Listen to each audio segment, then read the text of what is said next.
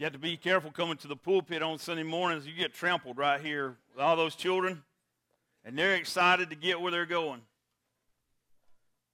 Our scriptures found this morning in Acts chapter 14. We'll read verses 19 through 23 together. We'll do a quick background of the others. But let's begin this morning by reading, beginning in verse number 19.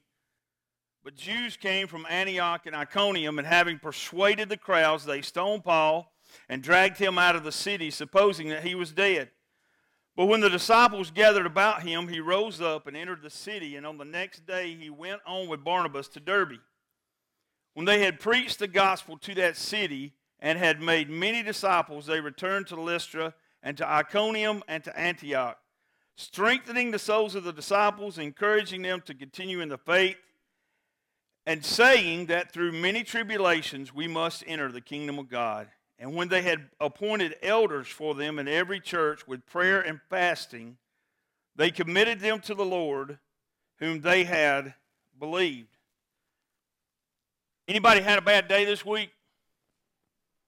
Anybody would say, I've had a really bad day. If you could get up here and you could testify, you could talk about a really bad day. Let me share a story with you about a guy who had a worse day.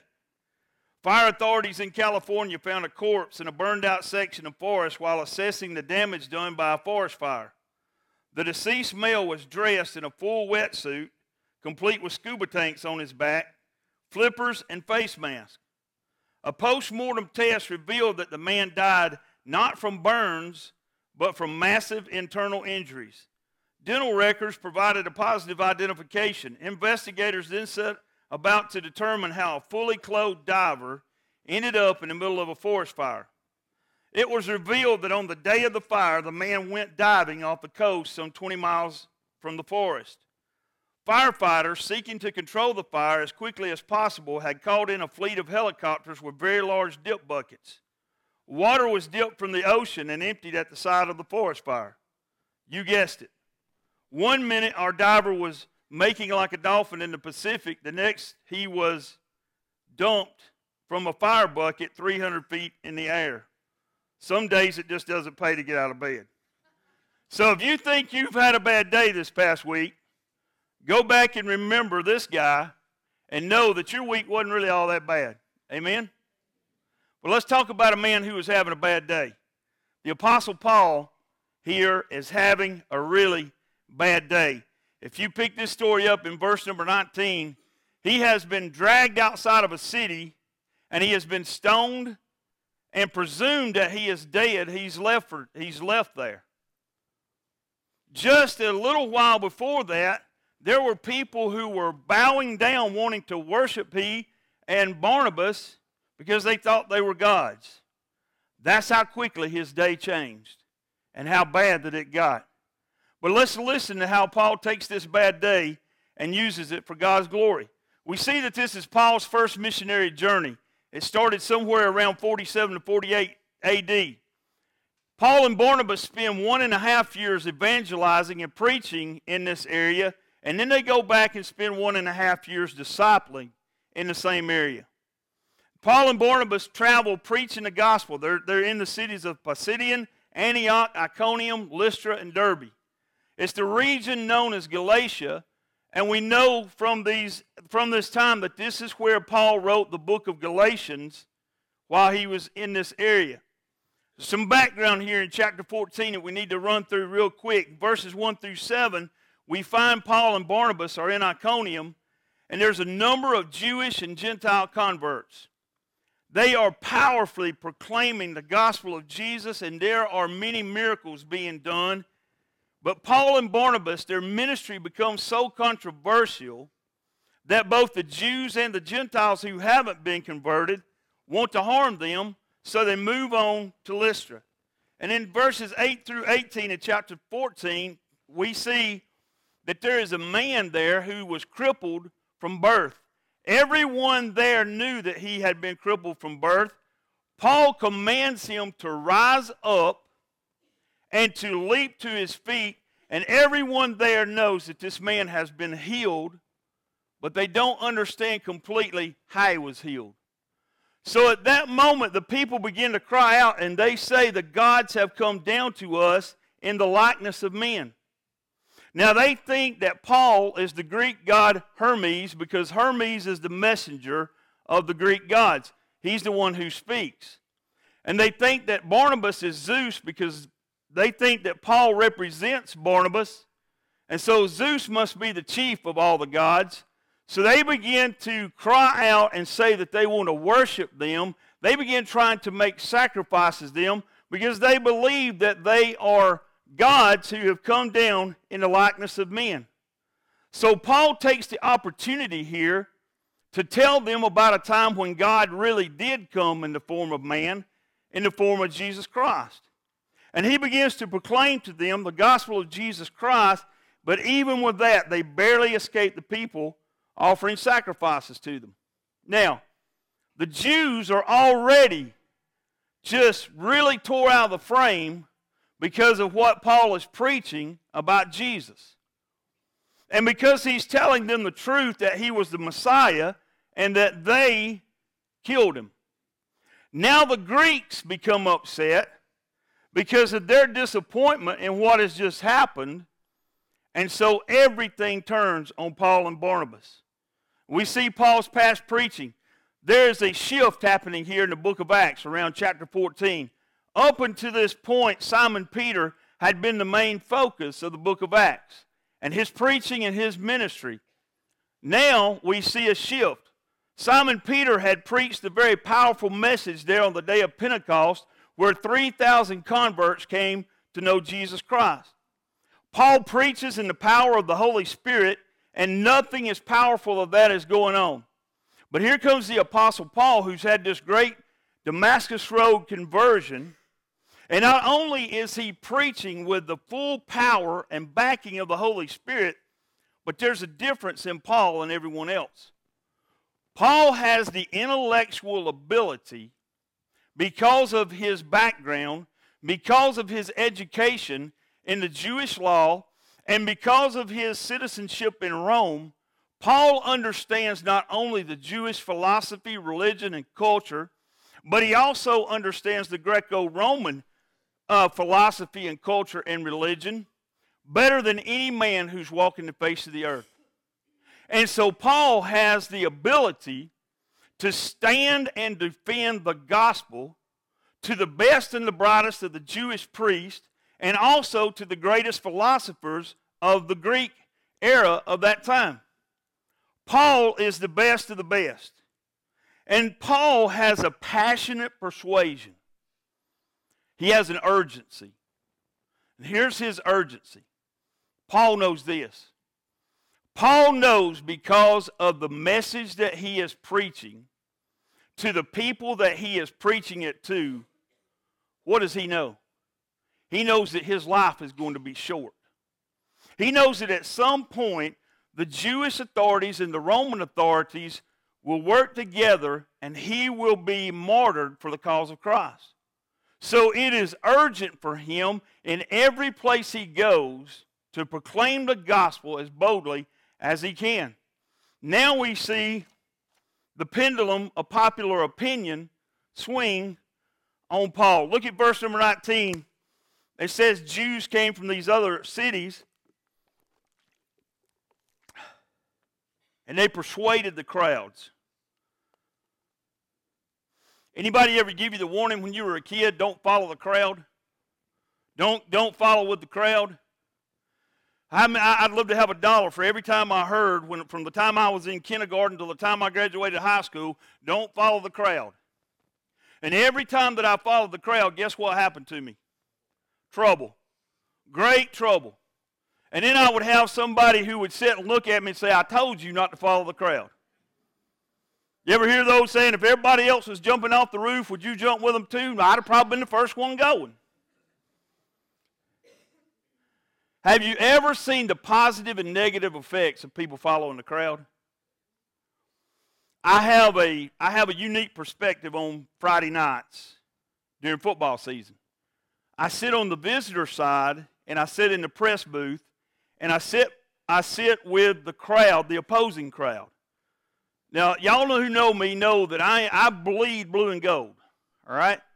And so I go up those steps, and I'm proud to go up and represent, be one of the voices for Piedmont. But we leave our window open so that we can hear the crowd and so that we can get the crowd noise. So I have a unique opportunity to hear the opposing team. I hear their crowd and what's going on in their conversations. Two things in the last couple of years that really stuck out to me. I remember in 2016, we were playing in the playoffs. And we were playing against a team who had a really good running back, but they weren't using him. And we were discussing it there in the booth and asking each other, wonder why they're not using number so-and-so. Well, all of a sudden you hear in the crowd, you hear men, grown men in the crowd start saying, yelling to the head coach, run the ball. Coach Smith, you never hear these things, do you? You block them out. Run the ball. Give the ball to number 9. Then those men who are yelling that get up from their seats and they go down to the fence. And it's just a couple of them in the beginning, and they're yelling at the head coach. And they're yelling, give the ball to so-and-so. Give the ball to number 9. And in a few minutes, it's not just 2 men, but it's a crowd of men. And they're standing behind that coach, and they're screaming at him and yelling at him and telling him how he ought to call the game. And it gets to the point to where I'm thinking, I might ought to send Freddie Norton a text and tell him to come over here and say, you need to clear this fence and get all these people off of here. And in hindsight, if Coach Smith knows what I'm talking about, this was the coach's, he resigned after that game. He'd had enough. So I saw the negative effects of what a couple of people can do when they start pulling a crowd together. But then let me tell you about the positive effects I also saw this past year during a playoff. We played a team from up in North Alabama, and they came, and we were winning.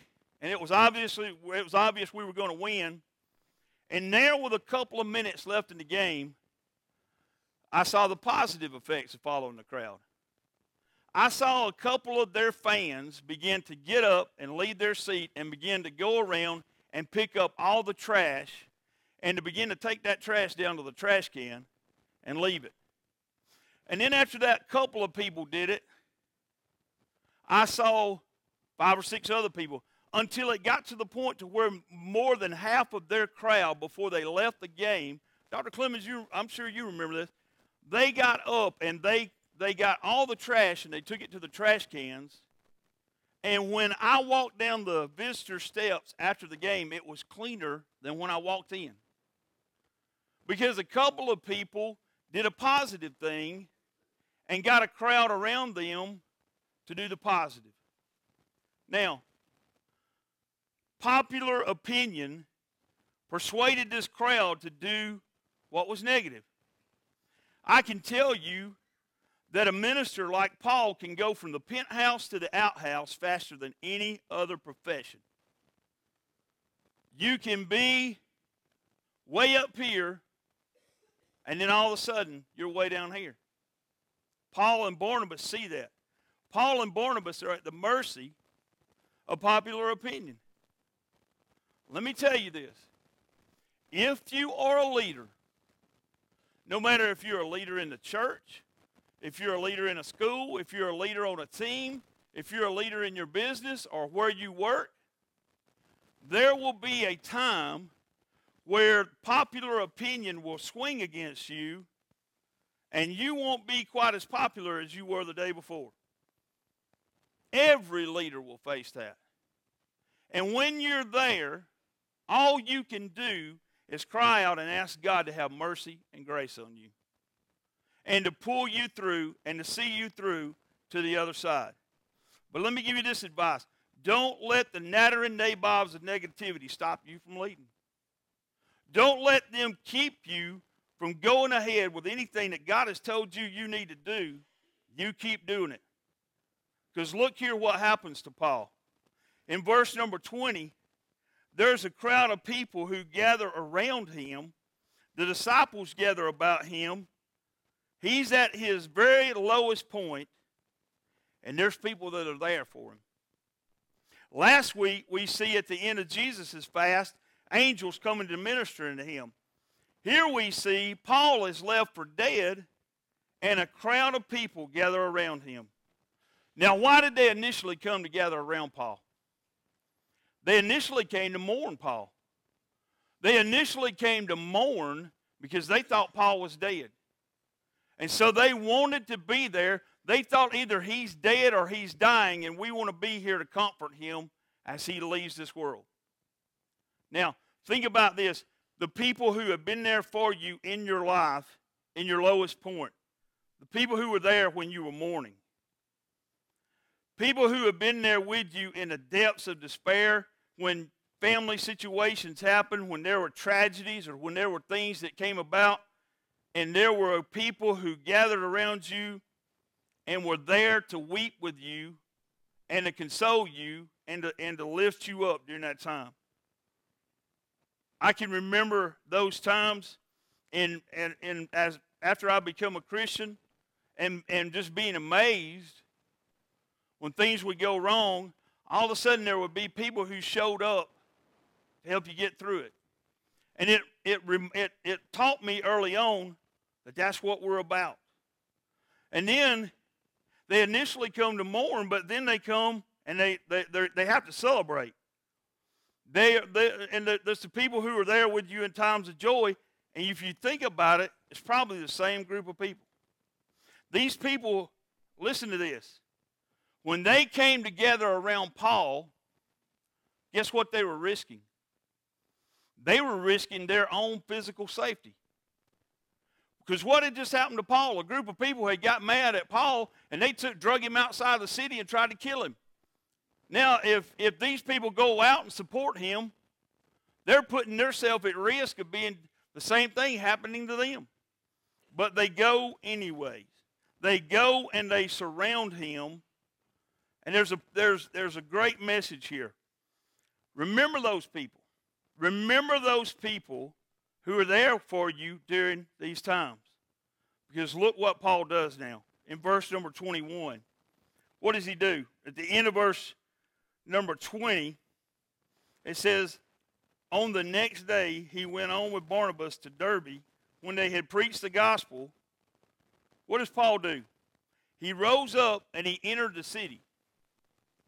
Now, he gets on with the task at hand, which is preaching. Would anybody have been able to look at Paul in his situation and say, if Paul would have said, you know what, guys, I'm going to take a month off. I'm just going to go sit and just think about things, reflect on things, pray about things. This may not be what I want to do the rest of my life. Could anybody there have blamed him?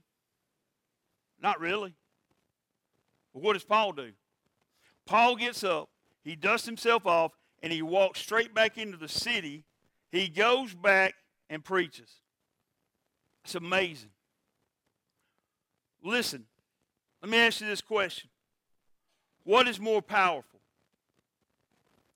His words or his witness? What's more powerful about Paul at this moment?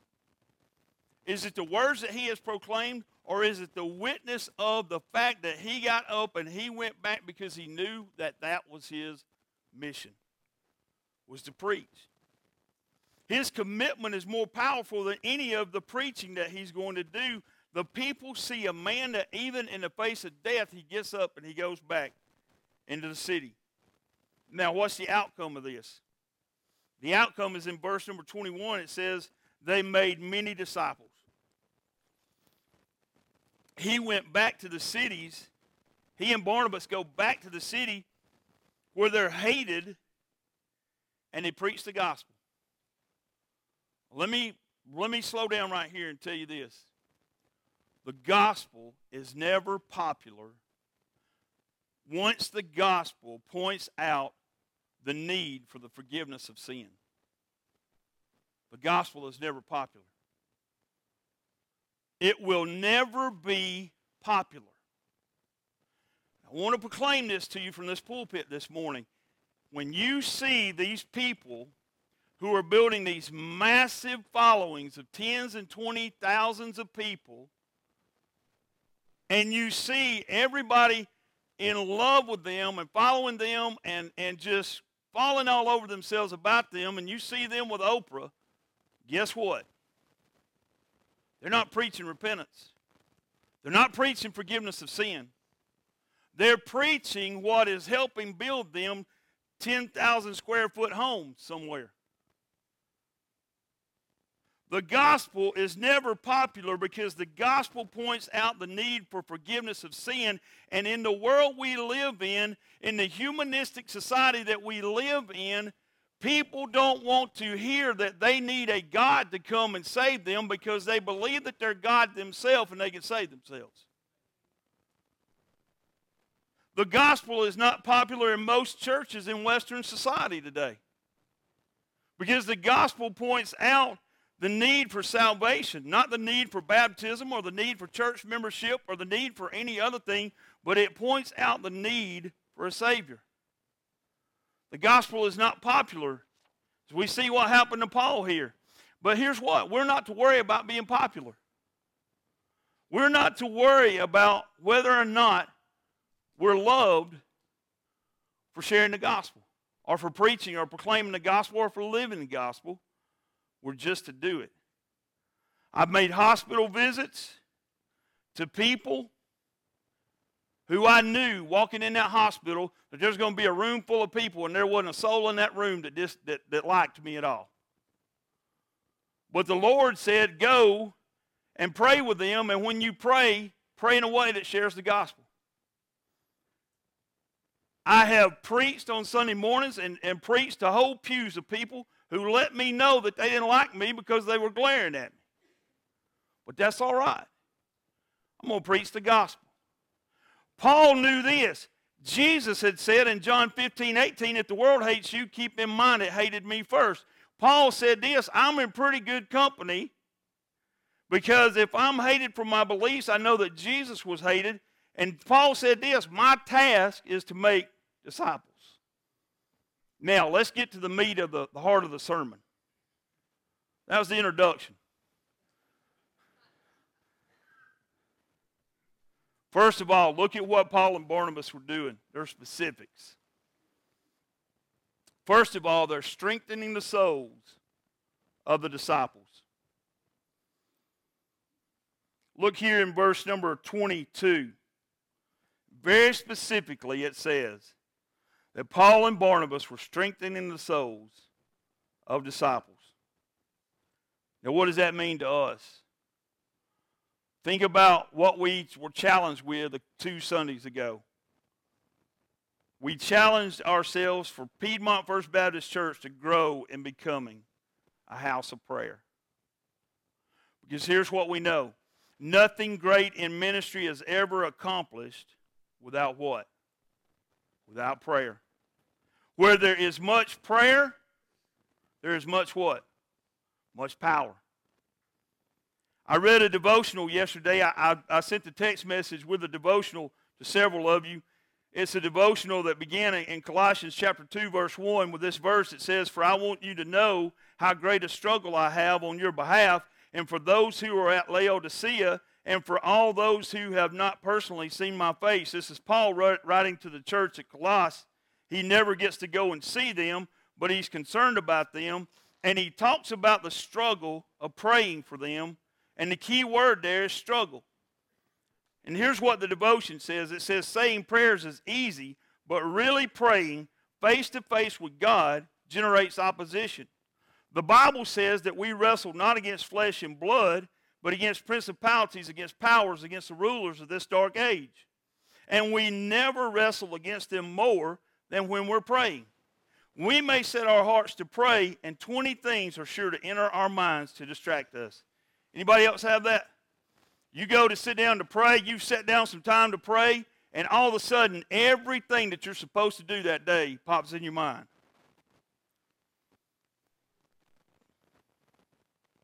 Is this an accident? No, to struggle in prayer means that there are strong opposing forces against us. Satan doesn't like us praising God, hearing sermons, or reading our Bibles.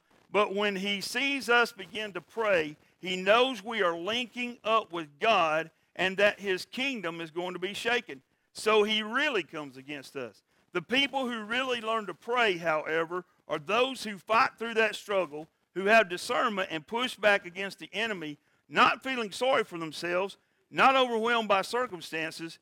They're the ones who say instead, Satan, I'm coming against you in the name of Jesus. You will release my loved one because I'm going to pray until this thing is taken care of. That's the struggle. And here's what's going to happen.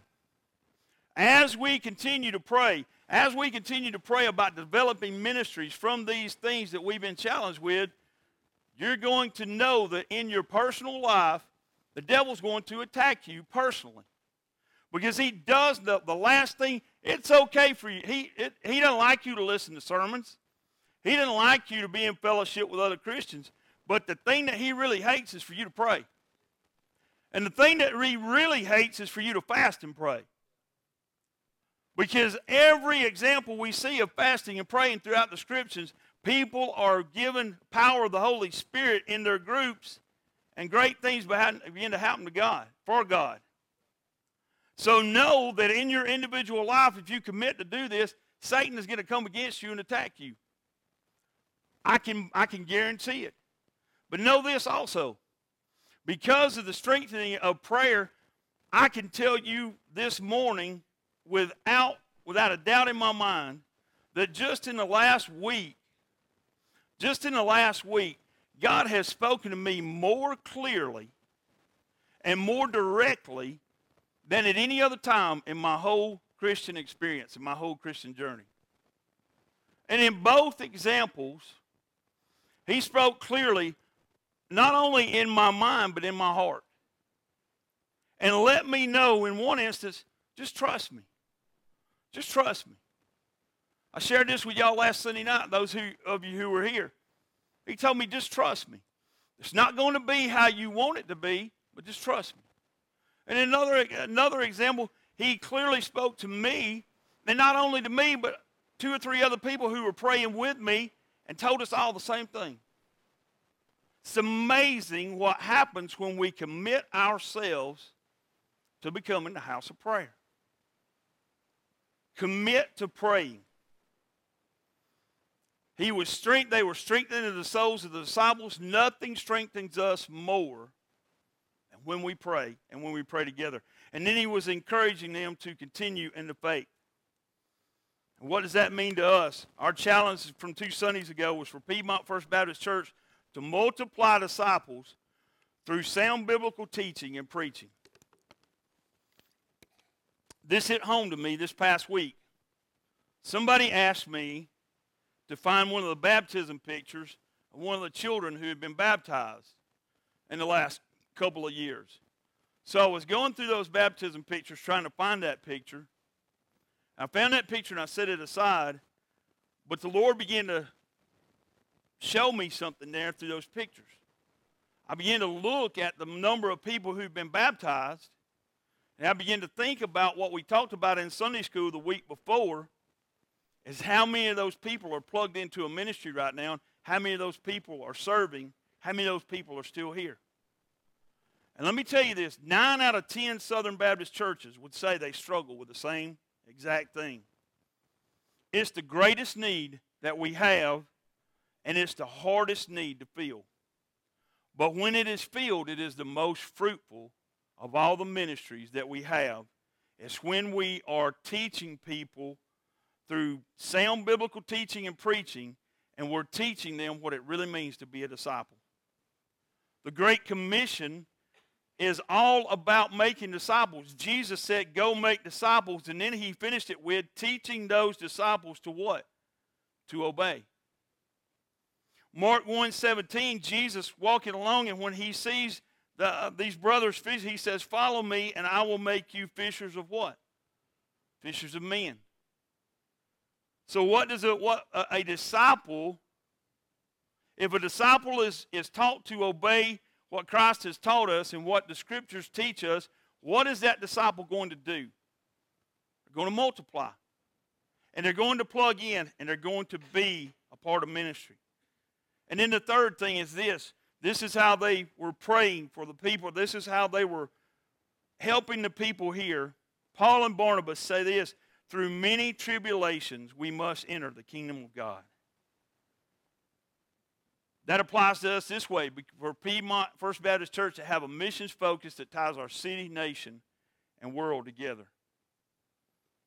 Jesus said this about tribulation in John 16:33. He says, in the world you will have tribulation, but take heed, take heart, I have overcome what? I've overcome the world. Now, let me ask you this. Does tribulation happen in another part of the world? Yesterday, if you were paying attention to the news, yesterday there were 95 people murdered and 150 people injured in a terrorist attack. Tribulation and evil there. Tribulation and evil all in other places. But let me ask you this. Does tribulation and evil have a zip code? No. Tribulation and evil are everywhere. Tribulation and evil are here in Piedmont. It's in any other part of the world that we go to. And here's what we have to... Paul said, the scriptures say this, through many tribulations, we, together, we must enter the kingdom of God. It's universal. Piedmont is in the same tribulation. Piedmont, Spring Garden, Pleasant Valley. Doesn't matter where you're from, the same tribulation happens here that happens in other places. And here's what we know. The Apostle Paul told Timothy that there will come perilous times. The King James word for it is perilous times. Times where it will just be worldwide, all these things happening. And here's what, the time is coming for Christians globally to face tribulation together. So another great challenge that we have is, how do we do work here in our nation and in the world, and how do we bring some of those people back here to minister, to help us minister to the great needs that we have here? In other words, we're all in this together. Every Christian, we're all in this together. And here's the things that the specific things they did. But here's the strategy that they used. Look at verse number 23. When they had appointed elders for them in every church with prayer and fasting, they committed them to the Lord in whom they had believed. Paul and Barnabas are praying for the leadership in these churches. Why? Where are Paul and Barnabas going? They're leaving them. They're leaving these churches, and they spend a year and a half going through these churches, doing these things, strengthening these people, giving them a plan, because they know they've got to leave and they've got to go somewhere else. And here's the wisdom.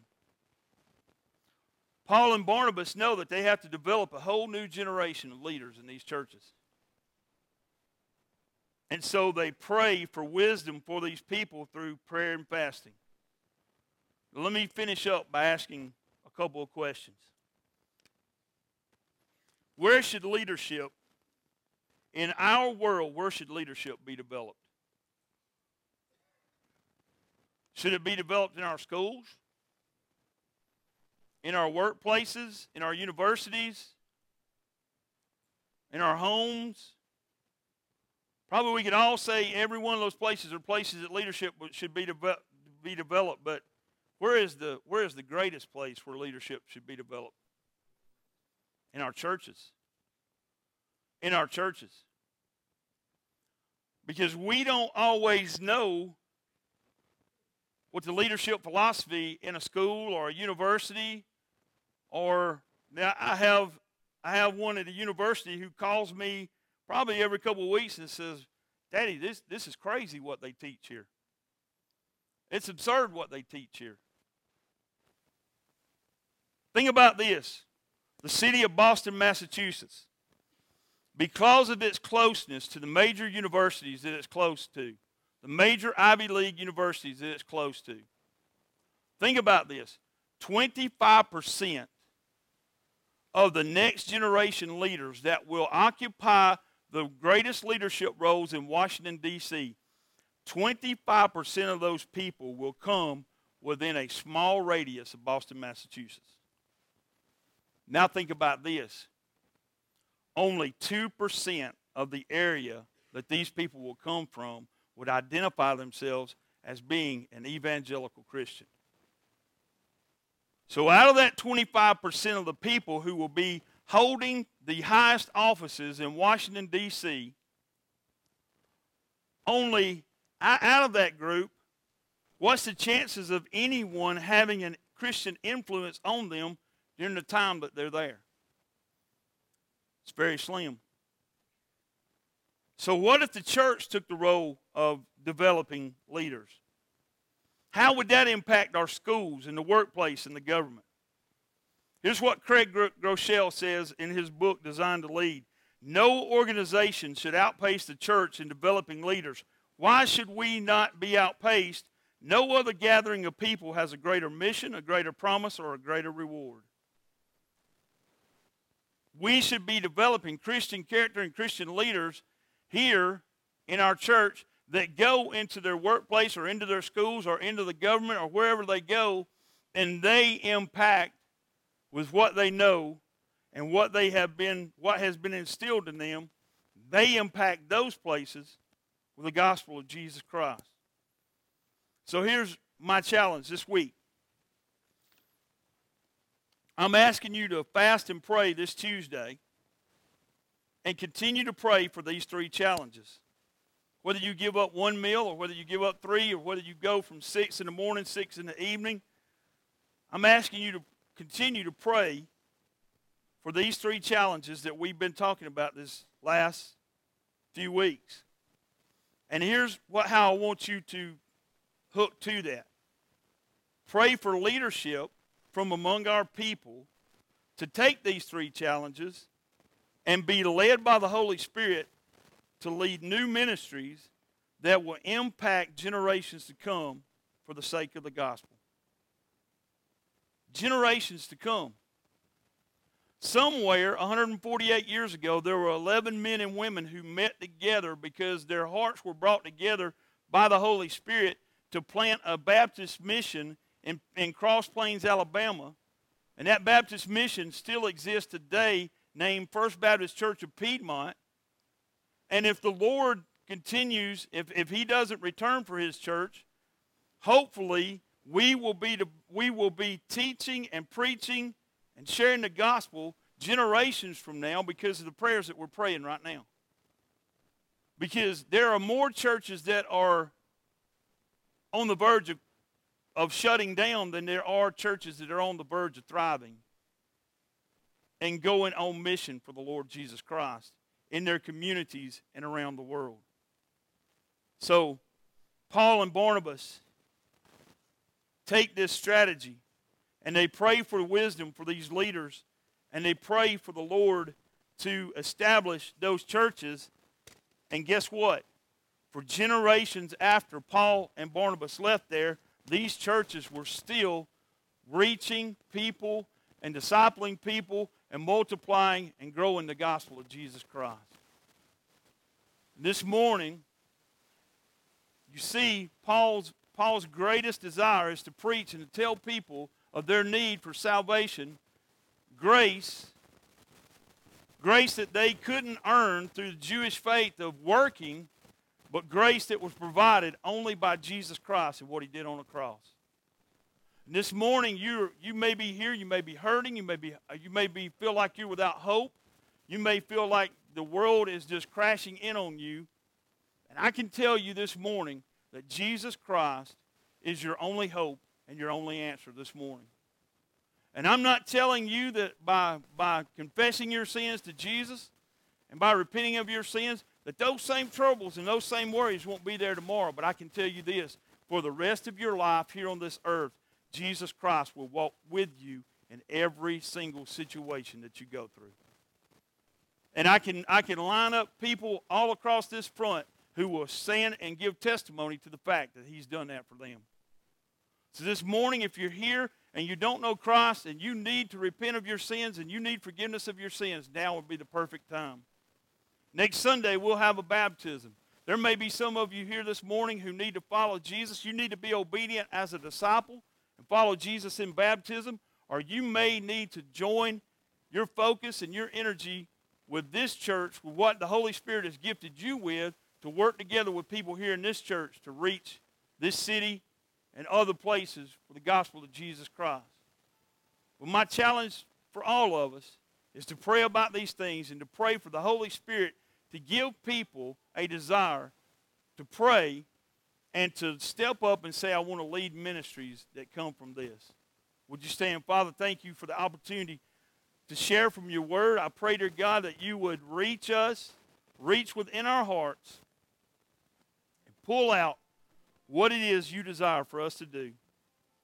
Father, as we have this time of decision and reflection and worship, I pray that we would use it wisely and that we would do what you've called us to do. In Jesus' name, amen.